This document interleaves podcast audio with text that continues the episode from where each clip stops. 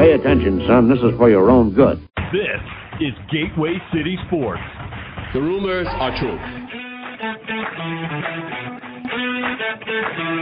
This is Talking Sports on the Bleachers with Don Glenn. A confident young man, a superb athlete. A look at the sports issues of the day. Grab a seat, pop a cold one, and let's talk some sports. You got to get it done. A drive into left center field. That ball is going to be out of here. It's gone. It's 7-15. There's a new home run champion of all time, and it's Henry Aaron.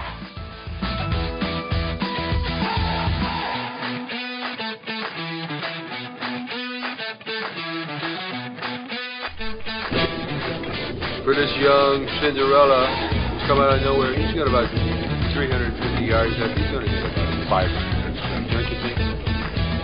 You got a beautiful dashboard. Dead. Oh, he got all of that one. Hey, folks, good to see you again. And if this is your first time, welcome. The Final Four is set. Some conference realignment is going on in the NCAA. Spring training is progressing, and a fan favorite returns to St. Louis.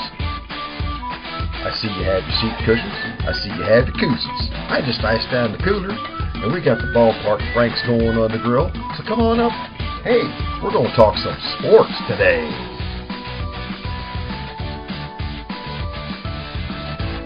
Romo looking, dumps it off right side. Intercepted! Intercepted at the goal line by Woodson! And there is your Gallagher!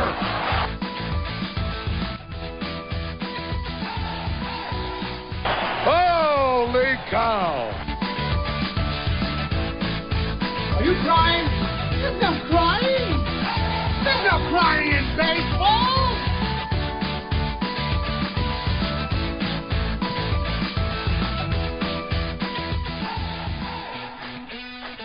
Playoffs? Don't talk about playoffs. You kidding me? Playoffs?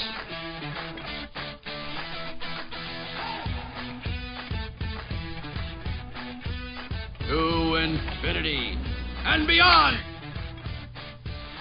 Hey, folks. Welcome back. this is season 2, episode 10. Another busy sports week is here, and we're going to talk about it. I'll talk some NCAA Final Four, and there's some teams changing conferences. I'll update the PGA and NASCAR. We'll talk a little bit about St. Louis Cardinals' recent addition to the Major League roster. You know, this show is part of Gateway City Sports Network. GatewayCitySports.com is your place to go to hear about sports in the St. Louis bi-state area. We have a great team of writers and contributors who try to cover as much of the St. Louis sports scene as possible, from the Cardinals to the Blues to the NCAA universities of Illinois and Missouri. We also try to cover national sports as well, so check us out. Check out other podcasts like the Two for Three with the Moose Mike Stevenson, Yacker Jacks with my water cooler debate partner Brian Papa Swope, and the Cards with A Train Arlington Lane, the XFL STL Football Talk Show, Team of Rivals podcast with Ron Nuttall, Pete Geddes, and Elliot Dewey, and the Derek King Sports Show, which is an experience you need to experience. So check us out. Uh, all right, now that all the pleasantries are out of the way, let's get to some scores and news of the day.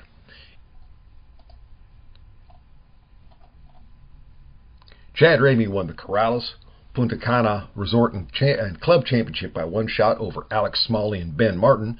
Ramey won the first his first PGA title by shooting 5 under 67 on the final round in windy conditions to secure the title.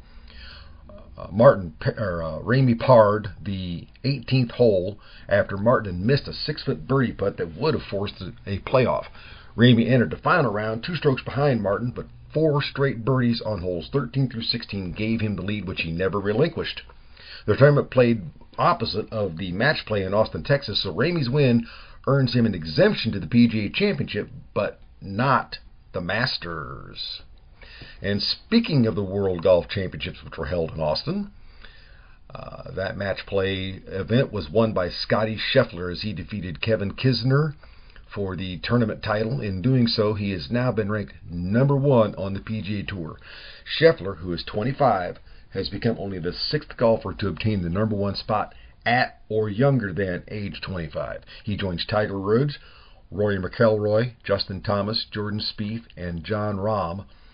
He also needed the third fewest starts, only 92, to be number one. He is uh, behind only Tiger Woods, who took 21 starts, and I don't think that's ever going to get broken, and uh, uh, Jordan Spieth, who did it in 77 starts.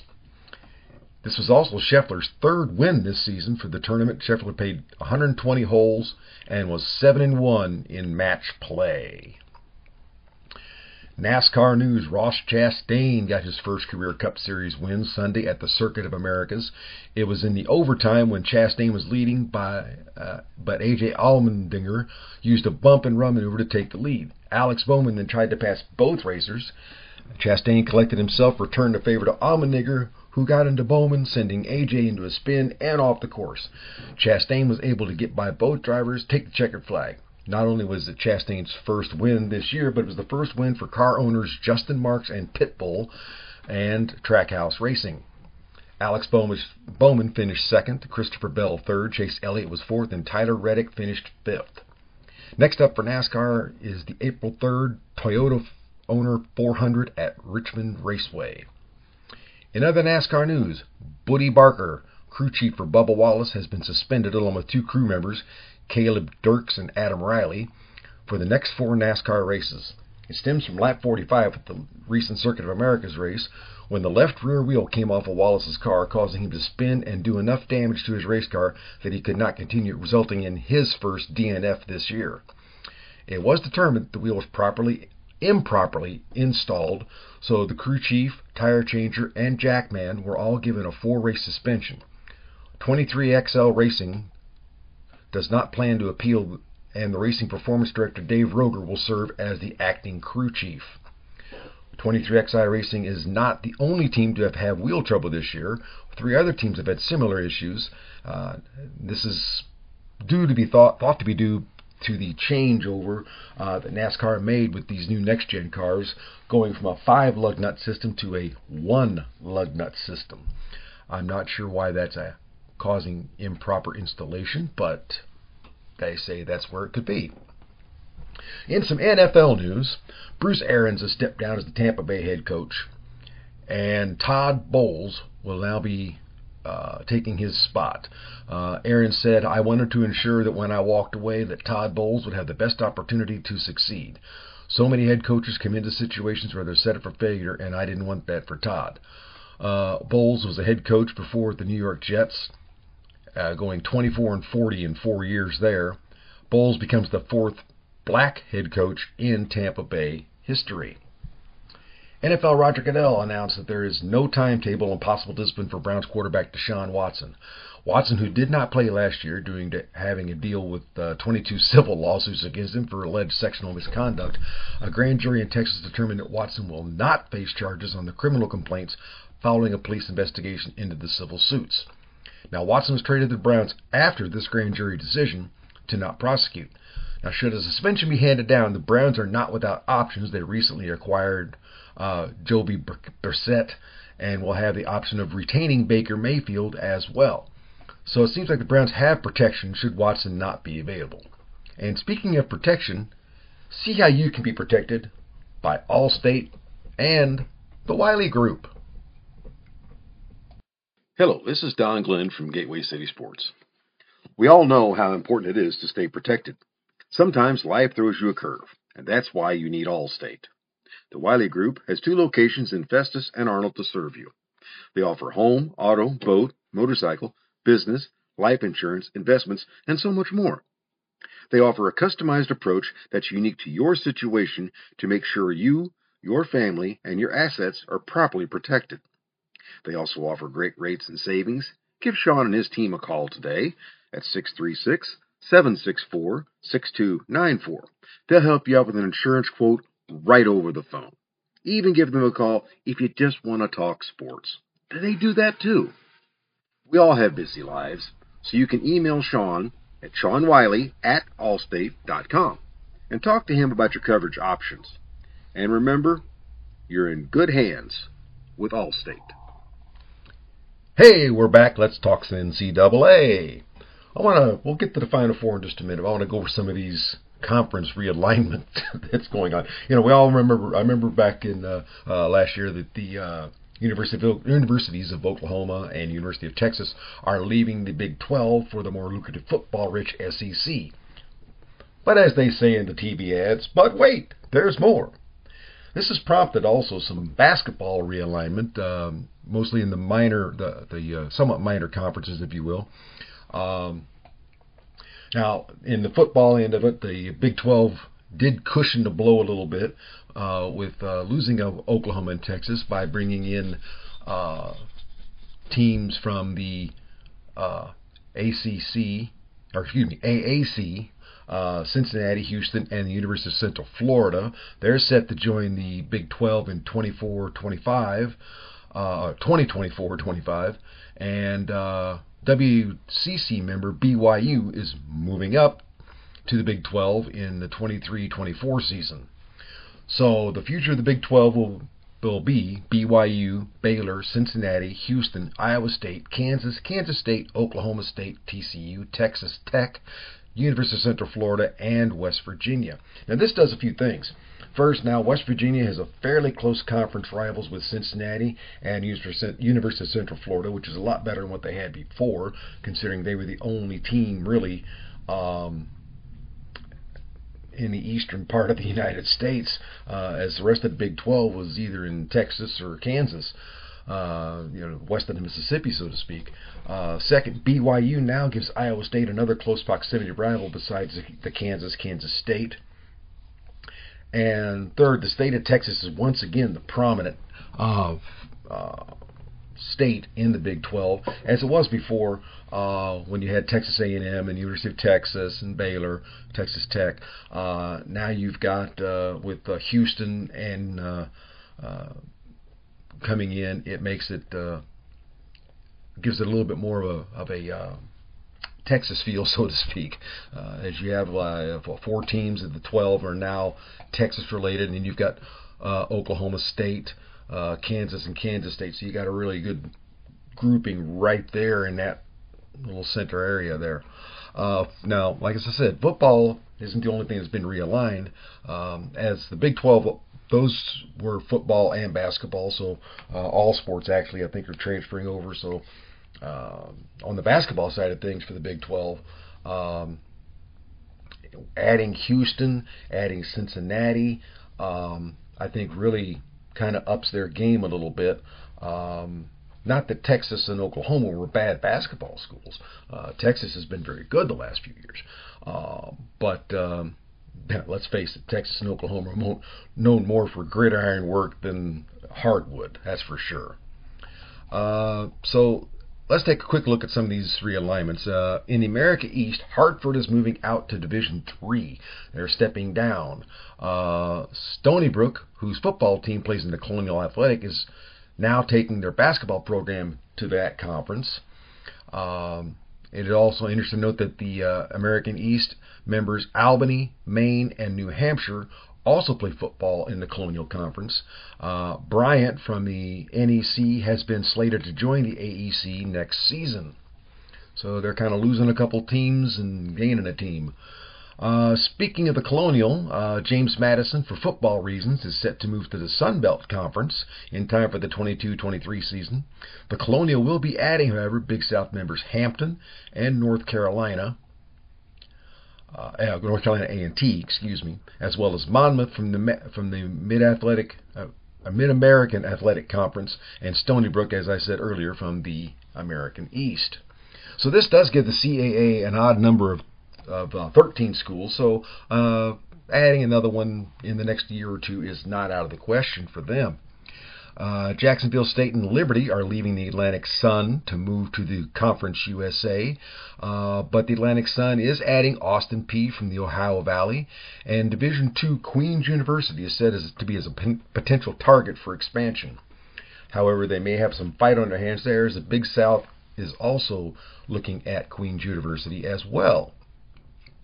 The Missouri Valley Conference will be getting some new blood as they welcome Belmont and Murray State from the Ohio Valley. They'll also gain Illinois Chicago from the Horizon League. This will, however, they will, however, lose a top program when Loyola, Loyola Chicago will be moving to the Atlantic 10.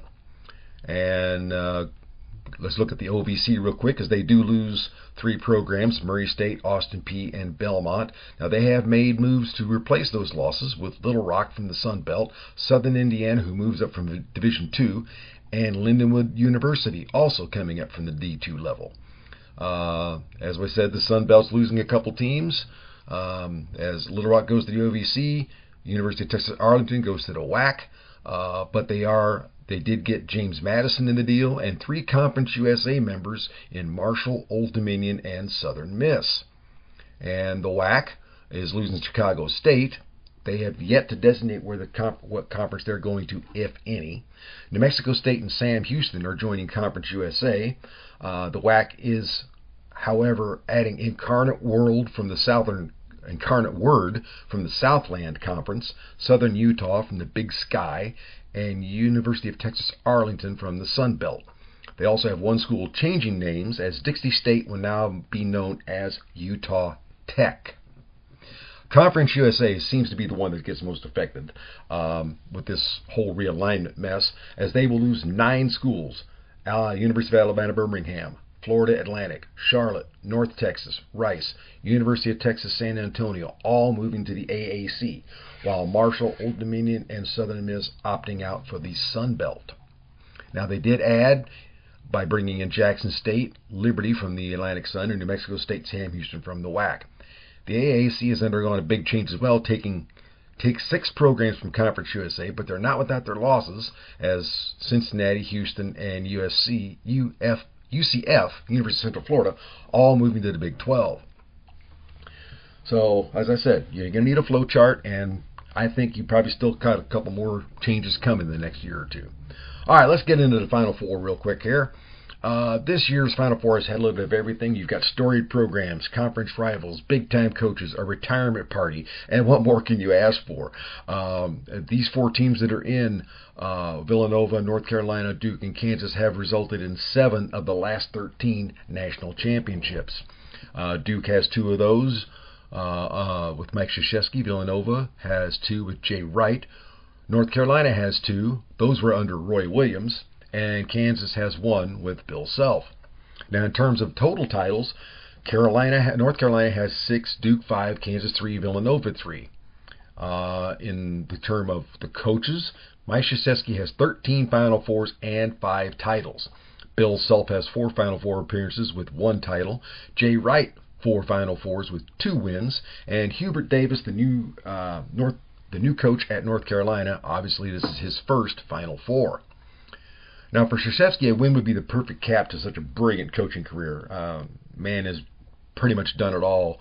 He, uh, he's coached the Olympics. He's coached at uh, started out at Army, and he's taken Duke to really heights that they never would have known. He has the most NCAA tournament game wins at 101, most Final Four appearances with 13. He is second only to John Wooden in championships with six. Now Wooden has 12, so he's going to be hard to catch for anybody. Um, for Jay Wright, it would give him the most NCAA championships among active coaches at three. Uh, this, of course, meaning after Krzyzewski retires. Um, and all at Villanova in only eight years. So this really puts him up on a fairly elite level if he could get a uh, national championship this year. Bill Self would be vindication of sorts, and it's been 13 years since the last time uh, he coached a team to a national champion. It would also give him more titles than legendary Kansas coaches Larry Brown and Phog Allen. For Hubie Davis, winning a national title in his first year as head coach would be the ultimate start to anyone's career. And uh, after taking over such a storied program like North Carolina, it would be just, I guess, fitting, if you will. now, looking at the teams, uh, the Jayhawks have four players averaging in double figures. Ochai Agbaja, and I hope I, I, I know I butchered that name, and I apologize to the young man, but uh, So we'll move on. Uh, he's averaging 18.9 points a game. Christian Braun is averaging 14.3 with Jalen Wilson and Dave McCormack even also scoring in double figures. All four are good shooters, with Braun shooting 49% from 45.7% and McCormack 49.6% from the field. Agbaje is 47% from the floor, while Wilson is 46.8. From three-point range, Agbaje is 39.8%, Braun 39.2%. Sixth man Remy Martin, who is slowed late season due to the injury, is yet another good shooter at 46.5 from the field and 35.8 from beyond the arc. Playmaker Dajuan Harris Jr. averages 4.2 assists to 1.4 turnovers. Uh, so he's a good playmaking guard complements the other shooters they have on the or the shooters they have on the team. Jayhawks have also hit the boards. They average 40 rebounds a game, led by Jalen Wilson at 7.4 rebounds, with 206 defensive rebounds. McCormack and Braun hit the boards as well, averaging 6.8 and 6.5 boards a game, respectively. Kansas can go deep, but generally only runs a 6 7 man rotation. While not an overly big team, they do have athletic, uh, big athletic guards in Abai, Agbaja, uh, 6'5, and Braun, 6'6. Uh, McCormack is the only real big man, 6'10, 250. Uh, Wilson at forward is a solid 6'8", 225. Martin and Harris are only 6 foot and 6'1", but they can get out and run the floor and control tempo. They're hard to beat when they do that, but they need to avoid lapses and allowing teams to hang on too close. This has become uh, somewhat apparent. Uh, Miami had a lead on them. Uh, they uh, had a couple games that they were pushed, so they're going to need to make sure they play a full 40 minutes uh, if they're going to take the title. Now Villanova Guard Collin Gillespie is the Wildcats' linchpin, leading scorer with 15.6 per game, 43% shooting from the field, 40%, 40.9% actually from downtown. He leads the team in assists with 121. Justin Moore is the second leading scorer, 14.8 points a game. However, Moore will not be in the lineup versus Kansas as he suffered an Achilles injury versus Houston. His replacement is probably sixth man Caleb Daniels, averaging 10 points a game. Gillespie is a definite outside threat at 43% from the field and 40.9 as we as I said earlier. Daniels is slightly better shooter than Moore with 39% to 35% from the field and 42% to 37 from the three-point range. Moore is 6'4, uh, is a good rebounder. Jay Wright, Jay Wright calls him one of the best rebounding guards in the program, so he's going to be sorely missed, uh, especially against Kansas, who has a outstanding rebounding team.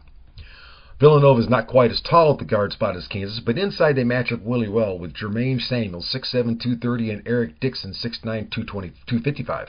These two uh, are a rebounding duo, uh, garnering about 13 boards a game between the two of them.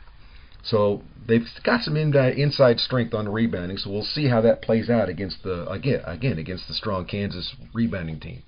Villanova's very good free throw shooting team, and this may be where they take they have the advantage if they can force uh, Kansas into some foul trouble, as they shoot 83% uh, from the line.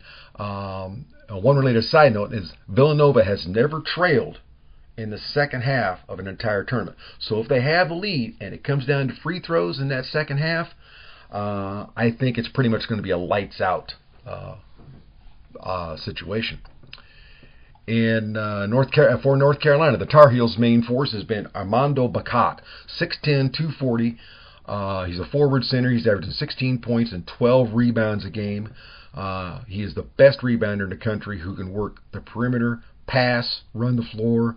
Uh, arguably one of the best players, if not the best player in the tournament.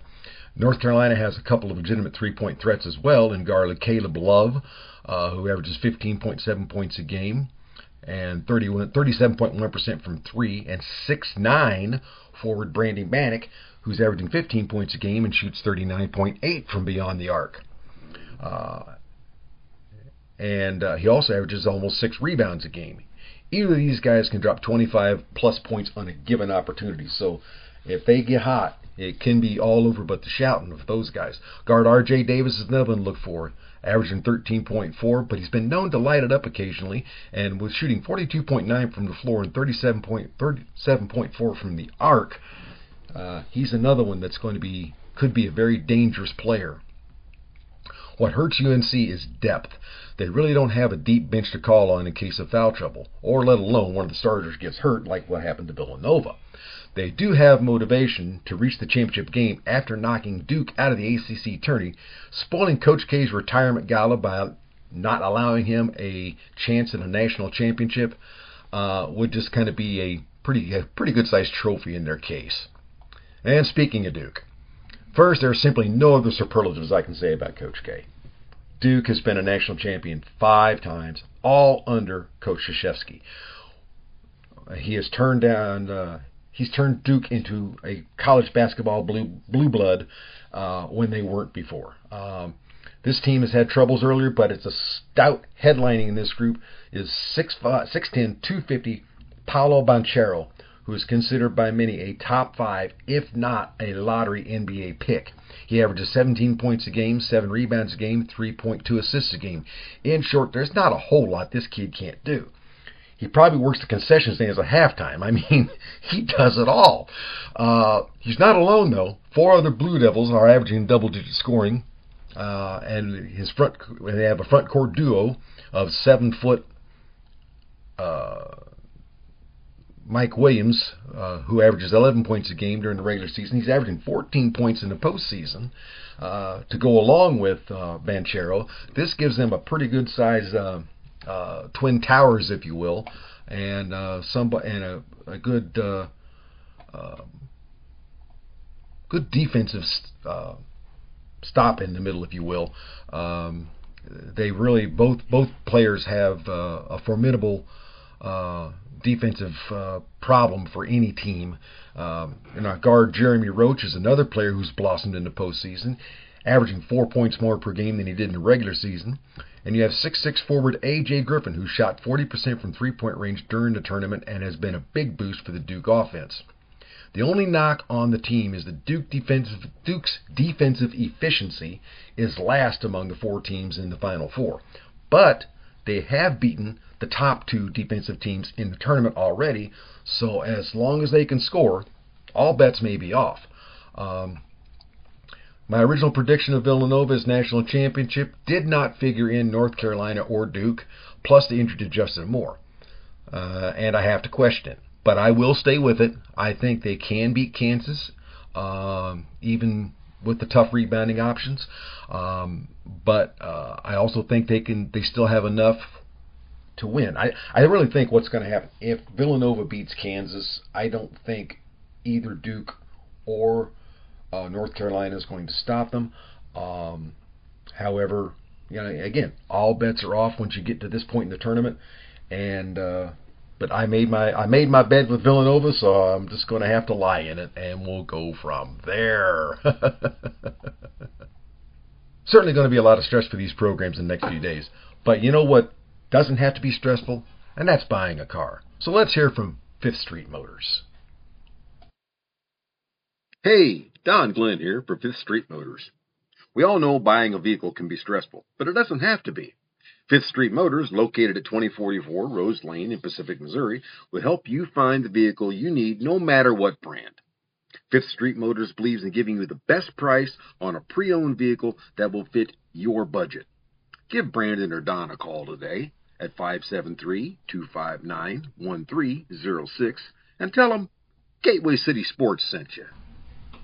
Hey, we are back, and guess who is? Who else is? El Hombre.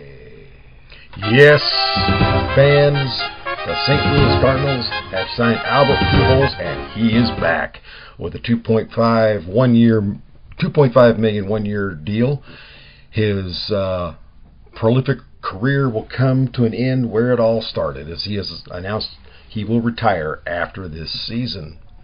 Uh, there's been a firestorm of social media activity about this, spanning the spectrum from celebration to disgust, obviously, or uh, uh, cr- uh, crazy as it sounds. Uh, some classify this as a great move to bolster both the DH slot and the bench. Uh, these folks may be looking a little optimistic. Some classify it as a pure PR move with no baseball value whatsoever. Those people are only half right. Most people understand that we're not getting the 2005 version of Pujols, nor even the 2011 version. What we're getting is a player who can still hit with power, not 30 home run plus power to be sure, but some power. He also hits left-handed pitching very well, which makes a good platoon possibility at the DH slot. While he's no longer a gold glove that he used to be, he can give Goldschmidt a day off or two at first base. So there is baseball value there. Pujols says he will retire after the season, so with Molina, who has also announced that, and it was widely believed that Wainwright, this will be his final season, to have all three on the same team at the end of such storied careers, the marketing ideas and possible related merchandising will be unquestionable financial boom for the Cardinal franchise. Personally, once the Cardinals signed Dickerson, I the thought of an Albert coming back to St. Louis seemed rather distant, if you will. Uh, I, like others, figured that Dickerson would platoon with Yepez at the DH, and Yepez would also be used as a day off filler for Goldie and Nado, with Nootbaar being the fourth outfielder. At the Gateway City Sports water cooler, or our Twitter chat room, if you will.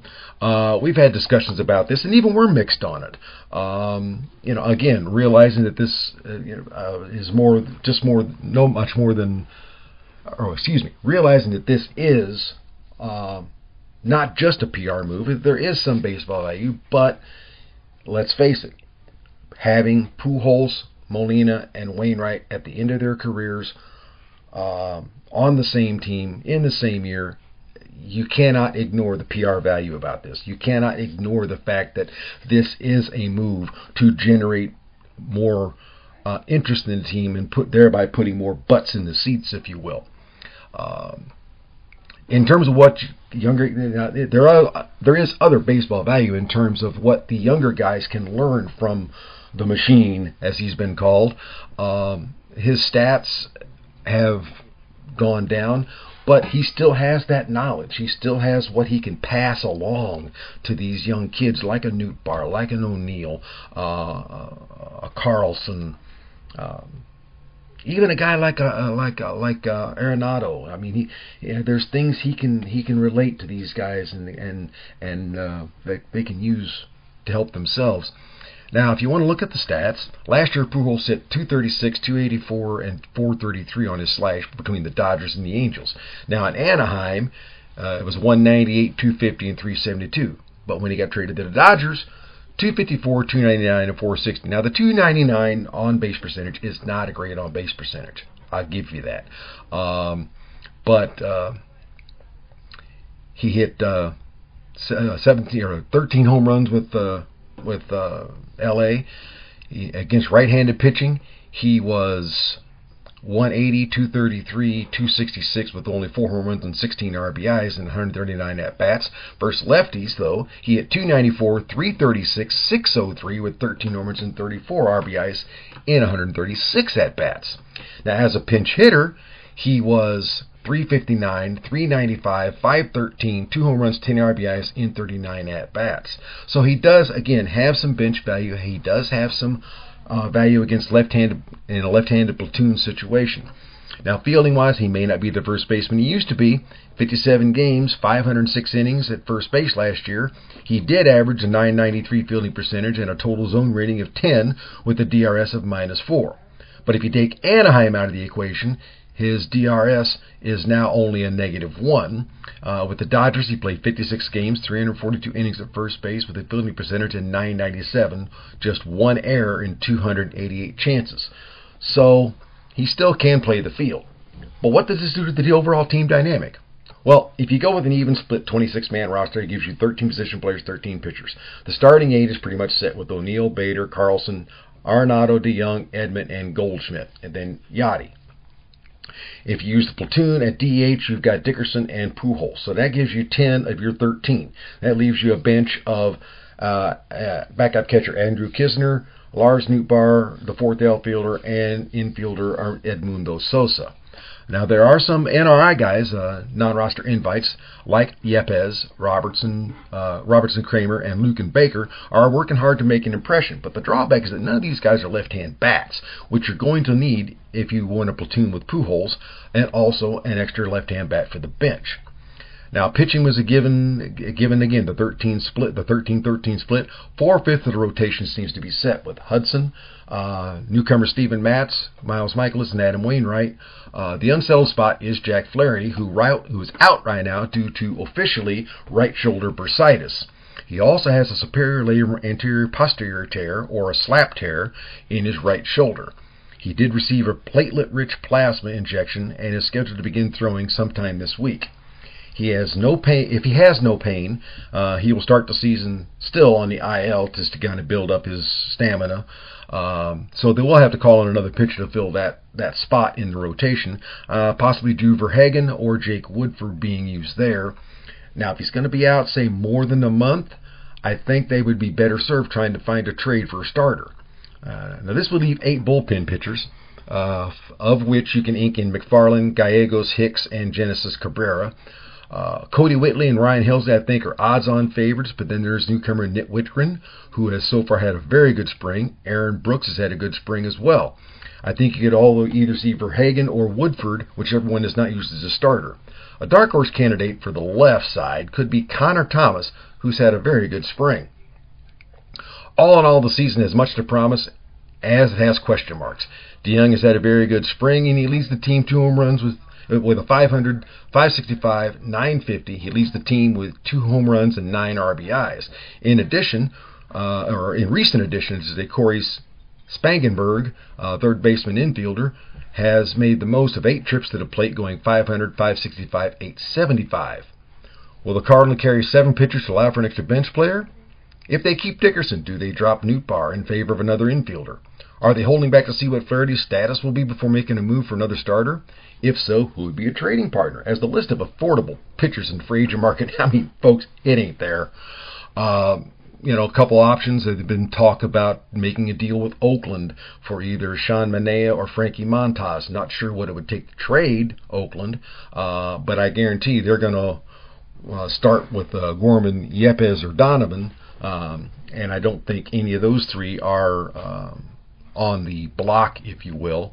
Um, now, they could you could make a deal for possibly say Luken Baker and a couple of pitchers, as I think Oakland is in do need does need help at first base. Uh, another trading partner could be Detroit for Matthew Boyd, uh, a left-hander. And this is just speculation on my part, folks. I've got nothing to, to back it up. I just I kind of like Boyd. Um, but they've got a number of spots that could be helped and may not require quite a hefty price as a Manaea or a Montas. Um, so it's going to be interesting the next couple weeks to see what happens with that before the well, actually the next week here because it starts up uh, the seventh. So uh, we'll see what goes on, and that's going to do it for me. Uh, I want you to enjoy the NCAA tournament this weekend. And if you have questions or requests, send them to tsotb.gcs at gmail.com or on Twitter at tsotbgcs or big D underscore GCS. And we will see you folks next time on the Bleachers.